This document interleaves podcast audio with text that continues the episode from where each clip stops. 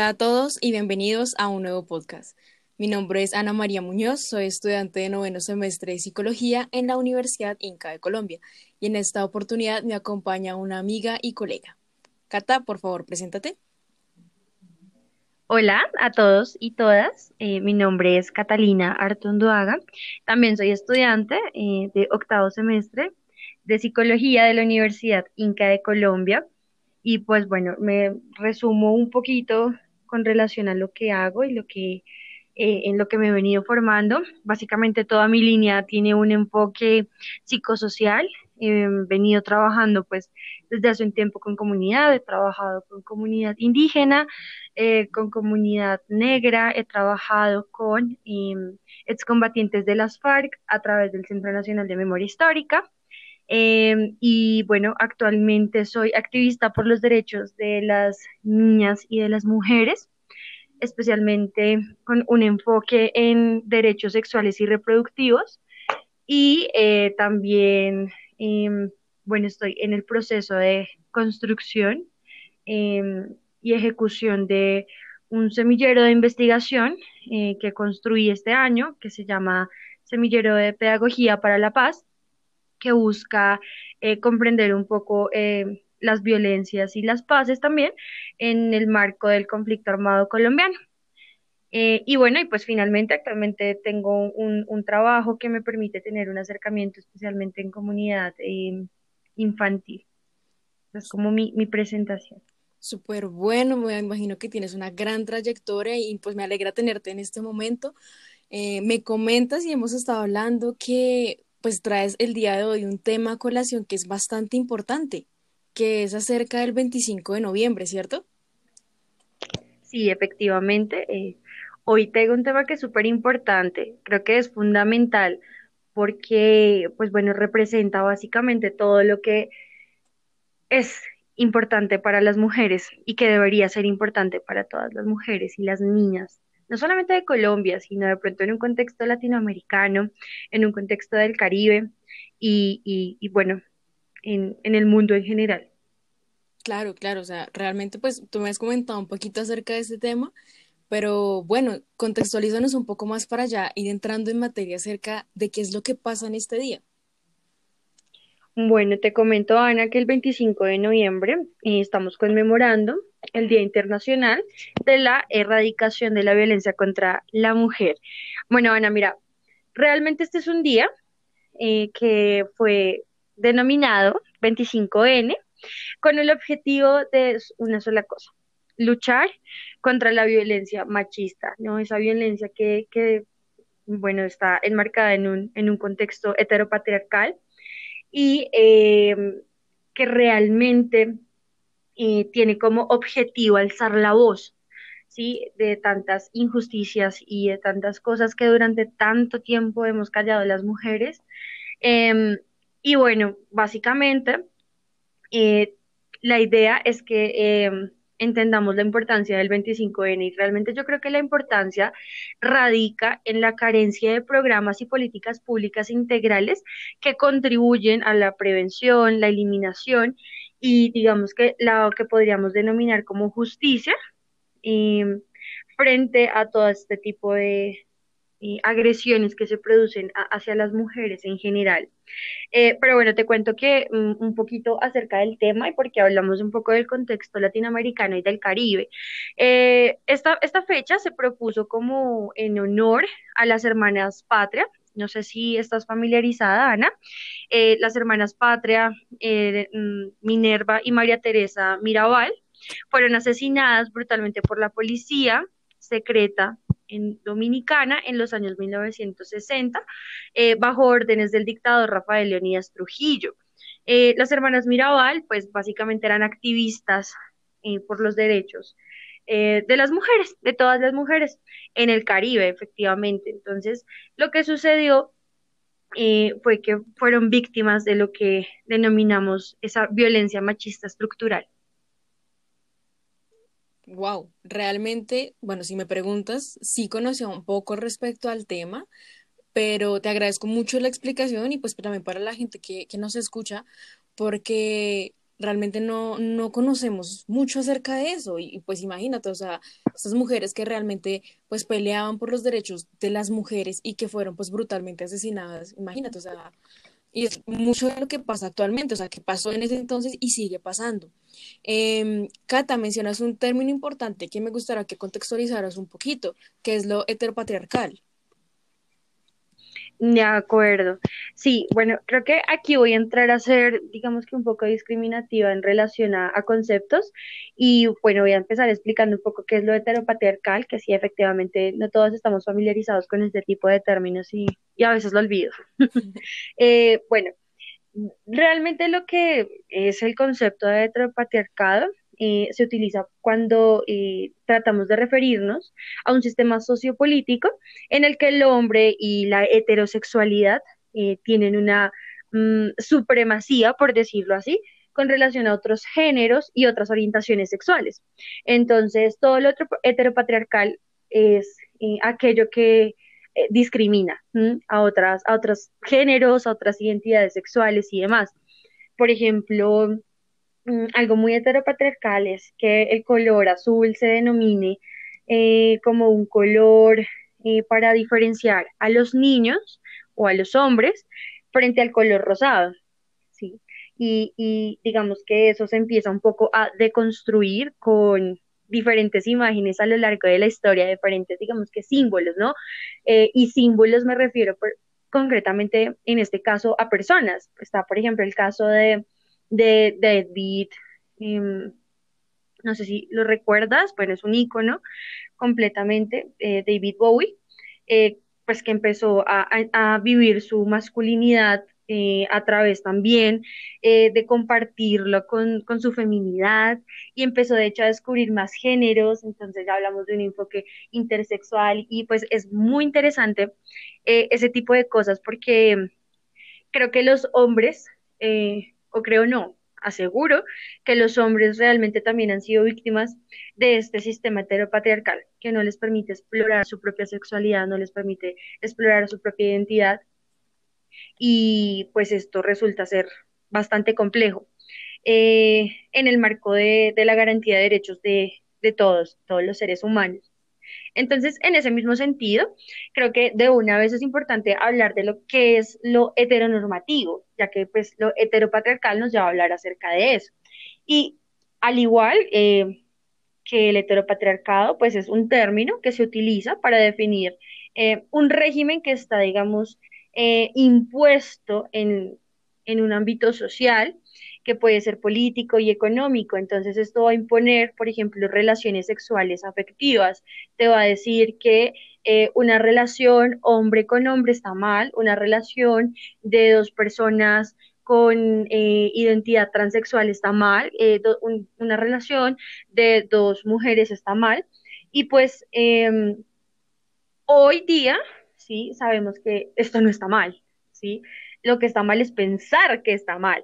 Pero evidentemente, y es muy común, eh, digamos que tener este tipo de conversaciones con, pues, con muchas personas en la calle y darte cuenta que realmente lo heteronormativo mm, permanece como un régimen, o sea, las personas son súper rigurosas frente al tema. Y, tiene que ver con muchas cosas, con eh, no sé, creo que podemos inclusive entrar como en esa discusión, Ana, y es en relación, por ejemplo, a las pautas de crianza, a los aprendizajes. Justamente eso te iba a comentar, de que prácticamente es como una práctica que se ha normalizado y que pues lleva, o sea, se trasciende a lo largo de la historia y que realmente la gente como que no, no tiene la necesidad de pensarse críticamente porque es algo que ha venido de generación en generación y que sigue perpetuando. Entonces, es como ya muy normal, muy naturalizado encontrar a la gente pues en la calle o, en, un grupo social, bueno, un círculo social, hablando de estos temas y que te lo vean y te lo pinten de la manera más natural posible cuando realmente no lo es.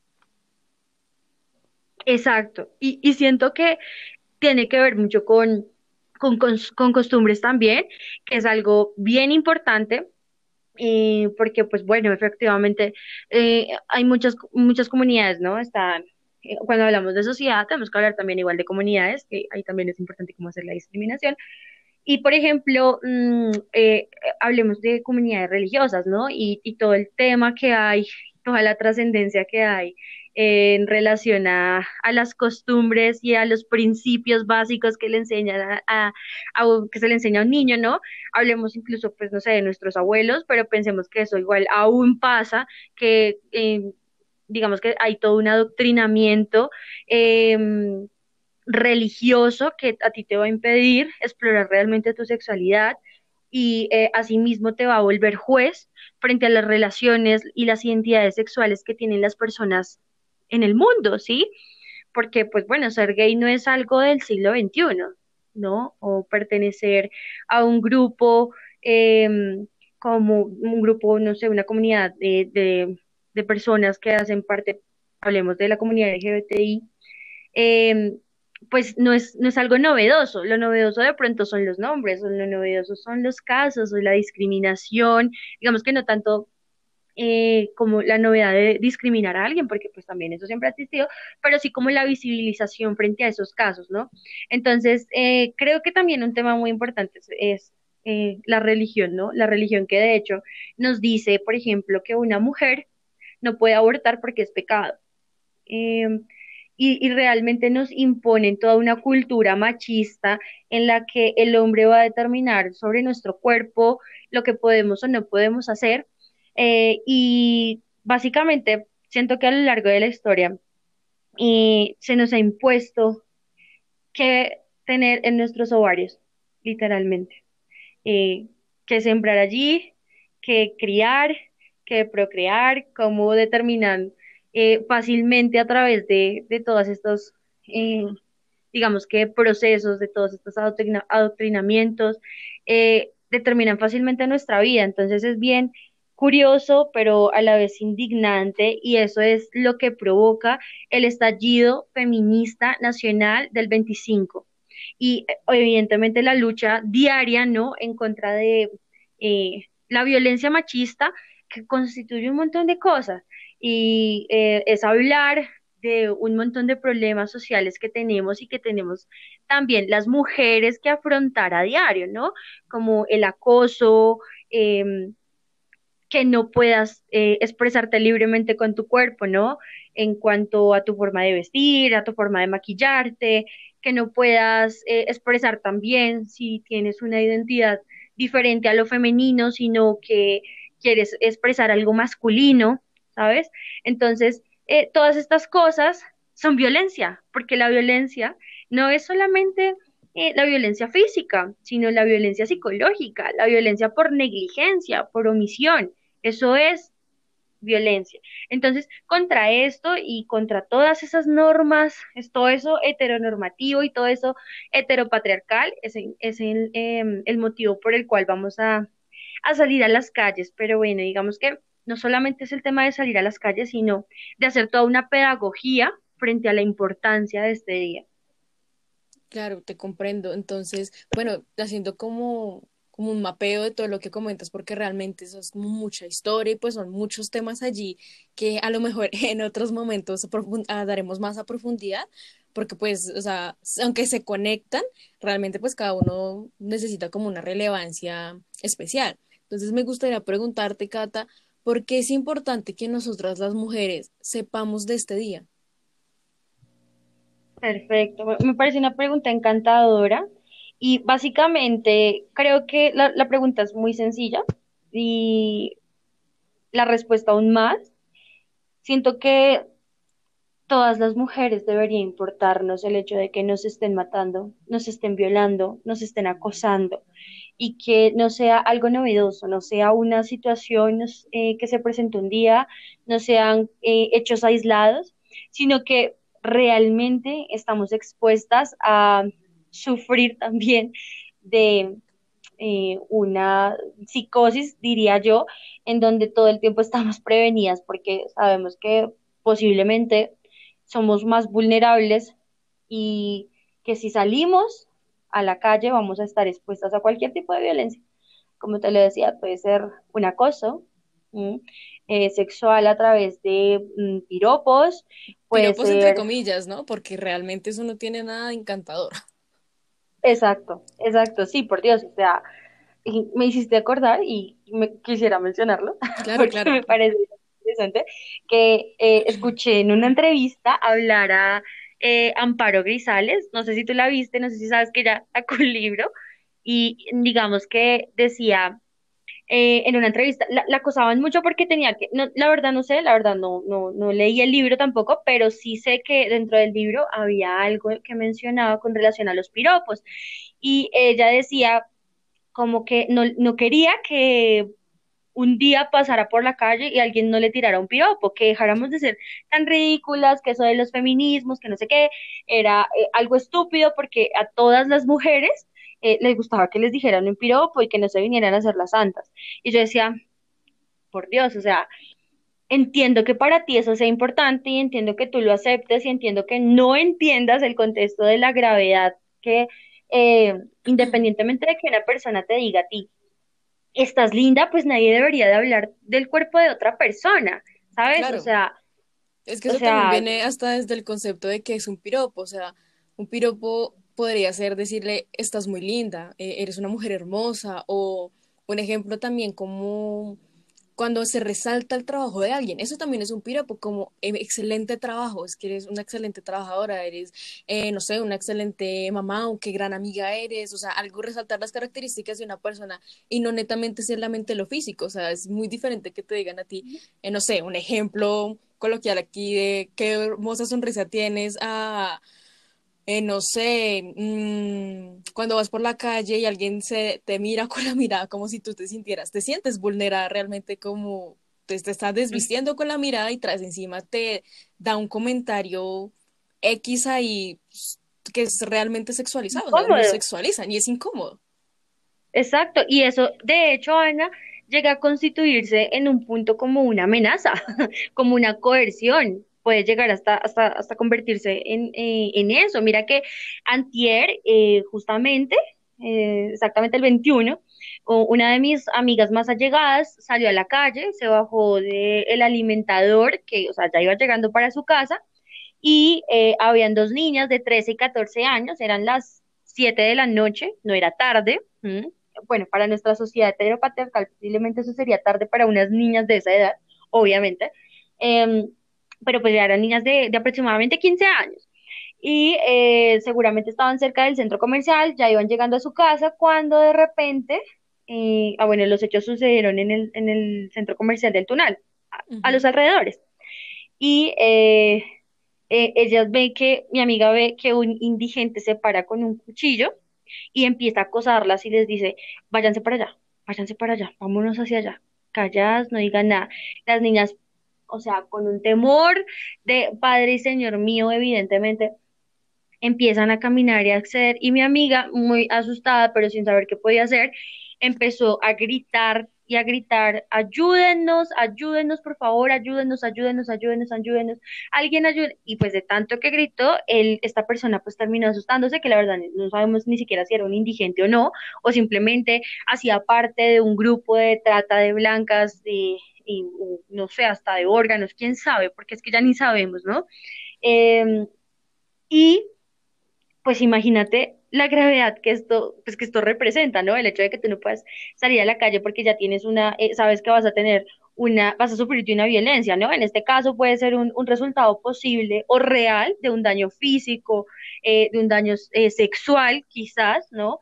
Y también hasta de un daño psicológico. ¿Por qué? Porque digamos que todo esto es lo que constituye una violencia, son todos esos actos basados en el género, sí, que eso es lo que llamamos feminicidios o violencia de género, eh, que incluyen esas amenazas, esa coerción, la prohibición arbitraria de la libertad y que digamos que esto puede ocurrir en la vida pública o en la vida privada, porque evidentemente hay, hay un montón de casos que yo digo y que están tan cercanos, o sea, yo creo que tú, Ana, debes tener también un montón de eh, experiencias cercanas, quizás no tuyas, pero de personas cercanas a ti que te puedan decir, hoy sufrí de violencia psicológica por parte de un hombre, por parte de una mujer, o de violencia física, bueno, eh, lo que ya mencionamos, eh, y es común y está normalizado.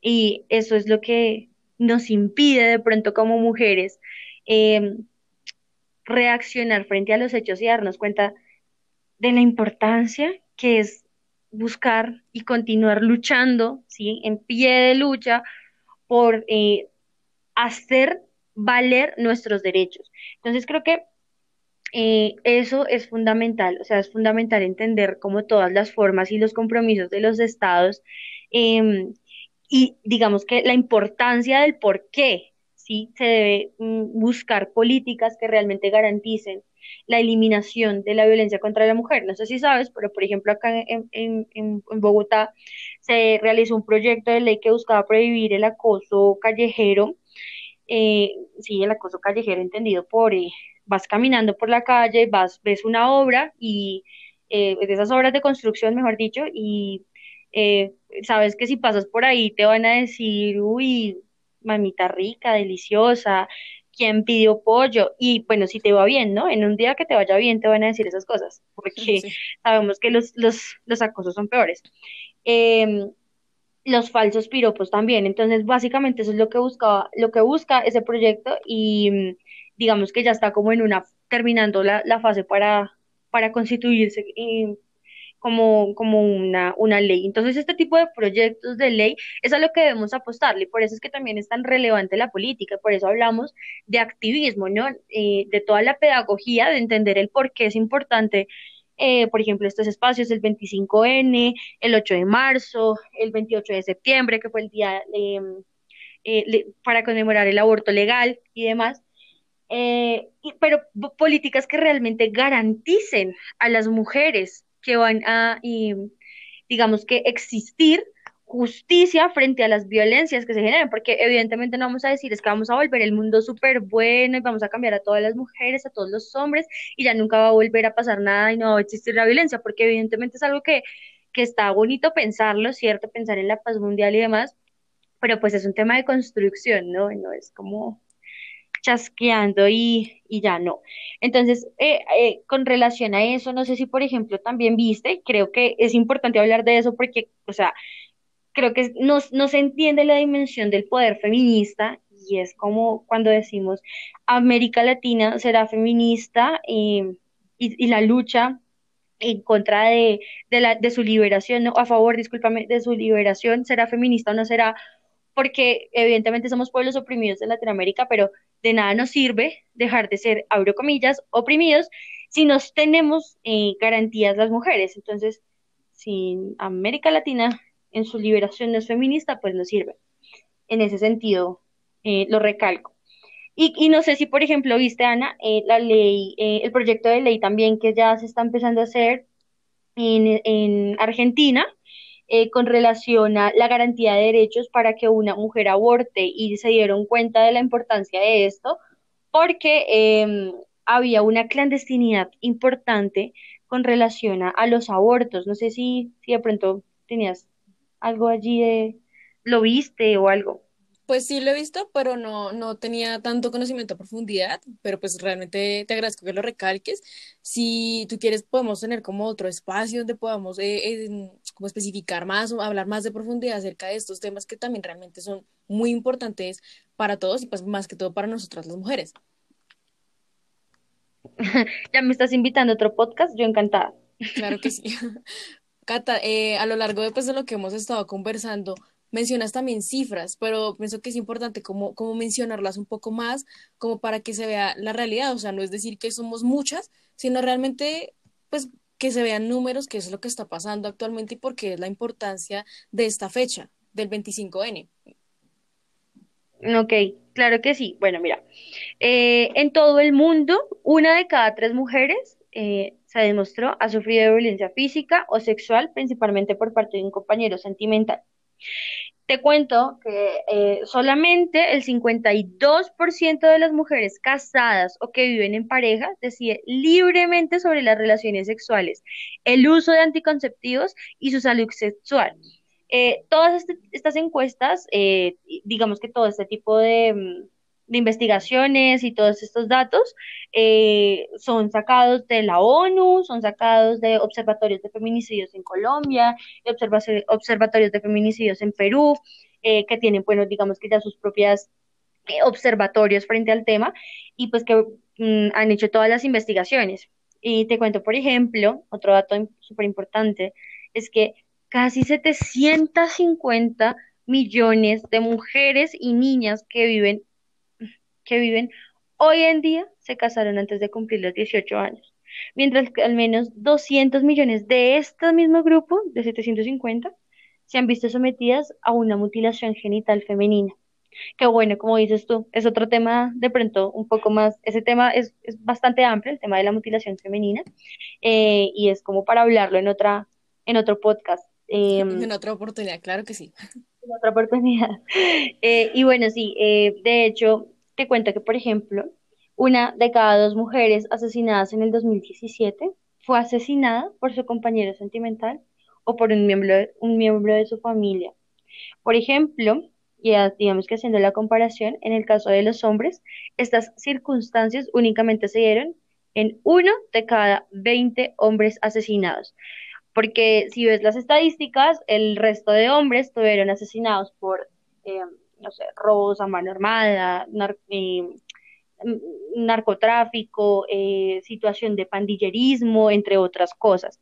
Em, entonces uno empieza a ver como, como la importancia, ¿no? Y como las grandes diferencias de nuestro hermoso sistema, en donde pelean porque exista una, eh, un diálogo acerca de la violencia de género diciendo que, alegando que el género debería incluir a los hombres y a las mujeres. Pero bueno, eh, el 71%, Ana, de las víctimas de trata, eh, de trata de, de mujeres y de personas en todo el mundo son mujeres y niñas, y tres de cada cuatro de ellas son utilizadas para la explotación sexual. O sea, eso es gravísimo, es gravísimo porque además eso también constituye eh, que, bueno, evidentemente eh, hay, un proceso por el tema de, vulneración de derechos, pero en el caso, por ejemplo, de las niñas, eso constituye en explotación sexual eh, comercial con niñas, niñas y adolescentes y pues la situación cada vez es más grave y más álgida, por lo menos acá en Colombia, y es tenaz. Y bueno, finalmente cierro con este dato, Ana, y es que la violencia contra la mujer es una causa de muerte e incapacidad entre las mujeres en edad reproductiva tan grave como el cáncer. Y es una causa de, eh, digamos que, de mala salud mayor que los accidentes de tránsito y la malaria combinados combinados. Entonces, em, pues bastante duro escuchar que eh, estas situaciones se den, saber que mm, cualquiera de nosotras está expuesta, saber que eh, tú puedes eh, hablar hoy con tu amiga o puedes estar grabando esto y que posiblemente mañana tu amiga esté siendo vulnerada y que le esté pasando algo simplemente por su vulneración y eh, su única vulneración es ser mujer. Sí, que realmente pues no debería ser así. Realmente lo que mencionas es, es impactante y sin mencionar, o sea, lo que mencionas es del 2017, 2016, 2018, sin contar lo que los casos que llevamos del año, sin contar también lo que está pasando actualmente, porque ya se ha convertido como pan del cada día ver en las noticias, en los periódicos, en las redes sociales informativas, que todos los días siempre pasa algo, siempre hay un caso de violencia contra la mujer, de violencia física, sexual, psicológica, de violencia doméstica, o sea, se convierte como el pan de cada día y pues realmente no, eso no se puede permitir, o sea, no podemos dejarlo pasar y pues entre mujeres es importante que nos apoyemos, o sea, si tú sabes que tu amiga está en una condición de vulneración, de que de pronto le está pasando algo, eh, ayudarla, no, no, no pecar por omisión, sino realmente intentar hacer algo, hablar con ella, ser esa, esa red de apoyo primario que eh, tu amiga, tu amiga, amiga, familiar, lo que sea, necesite, eh, como para realmente estar allí presente y evitar cosas mucho peores. Ajá, eso, eso me lleva, Ana, a que mm, me gustaría por lo menos y, ya que digamos que es un espacio pedagógico, eh, mencionar algunos de los números de teléfono ante los cuales te puedes comunicar en caso de requerir una ayuda eh, específica en relación a alguna violencia que estés sufriendo. Y es que en Colombia, si no lo sabes, tú que nos estás escuchando, ya hay varias líneas, ¿sí? Para... Eh, atender cualquier situación de violencia que se esté presentando contra ti específicamente. Em, una de esas es la línea púrpura, que últimamente está muy famosa, y es la 018-112-137. Y hay otra línea, que es la línea 155, eh, que está, bueno, eh, las dos hacen parte igual de la Secretaría Distrital de la Mujer y pues allí les van a brindar toda la eh, asesoría, toda la orientación em, y pues bueno, en general todo lo que, lo que necesiten, de pronto eh, alguna articulación con, con redes jurídicas o con algún proceso jurídico que en ese momento se requiera, por supuesto que sí, porque eso también es importante, digamos que tener esos conocimientos con relación a los procesos jurídicos justamente para que este tipo de cosas no vuelvan a pasar y no le vuelvan a pasar a otras mujeres Listo, súper importante eso. Y te quería preguntar, también hay una línea para las niñas en dado caso, como también como para que conozcan o como para que se vayan difundiendo que realmente hay líneas de atención en los que se pueden sentir escuchadas.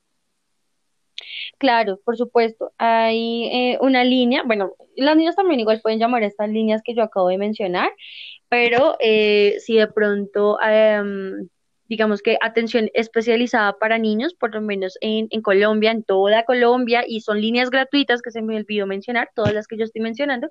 Eh, está la línea 141, que es la línea del ICBF, la cual eh, atiende cualquier vulneración de derechos hacia niños, niñas y adolescentes. Entonces, eh, a esta línea pueden llamar todos los niños y todas las niñas y, y, también todos los adolescentes para denunciar cualquier maltrato que se esté ejerciendo hacia ellos o hacia ellas. Y eh, digamos que aquí también se hace todo un proceso de restablecimiento de derechos a favor de, pues, de todos los niños. Pero si, por ejemplo, eh, también se presenta alguna, alguna situación de emergencia y demás, mm, eh, para una persona adulta, una persona adulta joven, como sea. Recuerden que igual también existe la línea 123, que es una línea que igual va a articular con estas otras líneas sin ningún inconveniente.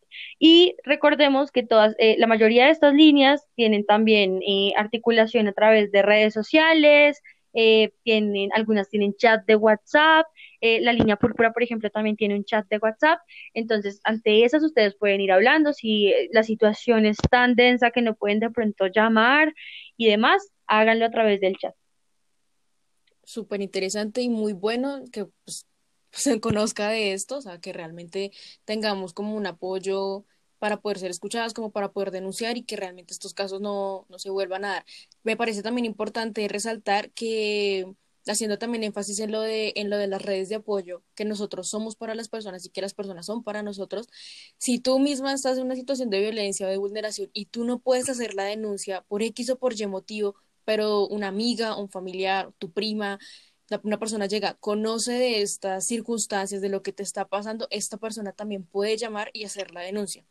¿Listo? O sea, no necesariamente tienes que ser tú, eh, pero lo importante es que, que, se haga, dado caso de que pues estés en una situación de riesgo. Me parece súper importante resaltar eso allí, Cata. Sí, y te lo agradezco. Y de hecho, quiero como resaltar también, agregar más bien otra cosita, y es que mm, en relación, por ejemplo, a las líneas de atención a la mujer y demás, eh, tengan en cuenta que y allí se va a atender a todos los grupos minoritarios, evidentemente, eh, como por ejemplo eh, personas que pertenecen a em, grupos LGBTI, incluidas lesbianas, bisexuales, personas transgénero, que hemos visto que también han sido una población súper vulnerable y súper afectada durante esta eh, cuarentena, pero que aún así continúan en pie de lucha y siguen resistiendo como lo hemos venido haciendo. Em, o personas también eh, intersexuales, migrantes, refugiadas, etcétera todas estas minorías, eh, mujeres y niñas que viven con VIH, discapacidades, crisis humanitarias y demás, eh, digamos que allí también se ejerce violencia. Entonces, eh, importante pues que igual tengan en cuenta que siempre existen, em, digamos que entidades dispuestas a, ayudar y articular también con otras entidades para prestar realmente una ayuda no momentánea, ¿no?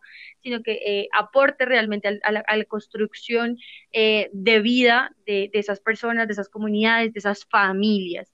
Em, porque pues sí, eh, aunque nosotros continuemos desde pronto la academia y trabajando en mm, toda la lucha por eh, la validación de los derechos humanos, por em, hacer cumplir la premisa de los objetivos de desarrollo sostenible, eh, tratando de que las personas no se queden atrás, de que no exista alguien por encima de otra persona, pues eh, digamos que es importante conocer cómo podemos brindar ese tipo de ayudas también, Ana, porque a veces las personas tienen toda la intención de ayudar, pero no es fácil. Es que no es fácil, Ana, cuando no tenemos conocimientos frente a, ante qué entidades ya existen para ayudar a, digamos que estas personas que han sido vulneradas, ¿cierto? Porque eh, no es fácil decir, tú le vas a ir a hacer un mercado a una persona, por ejemplo, y tampoco las personas pueden vivir de tu caridad, o sea, no, no, eso no puede pasar.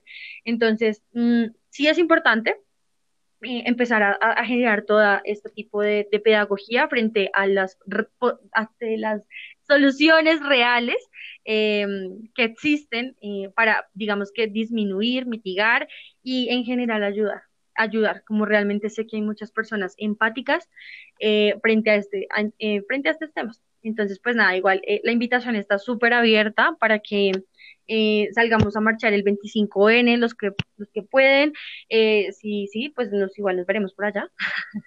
Eh, van a haber un montón de actividades y, mm, desde muchos grupos, desde muchas apuestas artísticas y también apuestas, por ejemplo, con relación a la defensa personal eh, apuestas desde mm, los ecofeminismos con relación a em, las eh, bicifeministas y bueno, muchas, muchas actividades y muchas cosas muy importantes y conocimientos que también son fundamentales en ese sentido.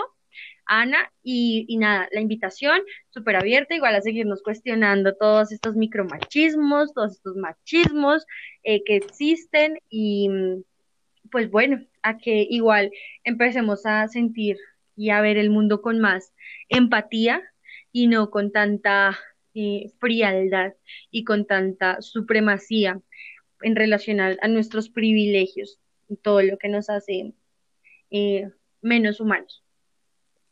Claro, Cata, mm, recibida tu invitación y pues a las personas que de pronto ese día no, no van a estar en la marcha allí, pues también se les deja la invitación para reflexionar sobre lo que está pasando, sobre esta realidad. No es una nueva realidad, es algo que realmente lleva pasando bastante tiempo, o sea, es como abrir los ojos, empezar a cuestionarse, empezar a darse cuenta y empezar a decir no, empezar a decir no, ya no más, o sea, poner un stop allí. Realmente te agradezco mucho tu tiempo todo lo que nos comentas porque realmente es importante y pues conocer de esta fecha que realmente es, es un hito, es un hito histórico. Entonces te agradezco muchísimo por tu tiempo, por haber eh, participado en este podcast, eh, por haber explicado todo y pues espero en una próxima oportunidad volver a, vernos, a vernos aquí y hablar y echar rulo frente a, frente a temas que realmente nos deberían importar. Ay, no, Ana, gracias a ti. La verdad, siempre es importante eh, hablar de estos temas. Me encanta que eh, tengan mucho más visibilidad, que tengamos este tipo de espacios para, eh, digamos que, entrar no solamente de pronto a, a, que una persona se quede con una verdad absoluta, pero sí empezar a entender las realidades y entender que son realidades diferentes y para todos, ¿no? Porque no es la misma violencia que se vive posiblemente aquí en América Latina a la que se va a vivir en una Europa o en un, eh, continente eh, occidental eh, y tampoco la que están viviendo las mujeres en la India, por ejemplo, ¿no? Pero, pero bueno, gracias a ti, Ana, por el espacio, gracias a ti por las, por las preguntas tan preciosas y gracias a todas las personas que nos escucharon también y eh, hablar de, este tema tan, tan, tan importante y que realmente nos convoca a todas las mujeres y a todas y todos los aliados que quieran hacer parte, eh, aliados, aliades, aliadas, que quieran hacer parte pues de nuestra lucha por eh, la construcción de un mundo feminista. Gracias. Gracias a ti y pues hasta pronto a todos, nos veremos, nos veremos y los escucharemos en un nuevo podcast.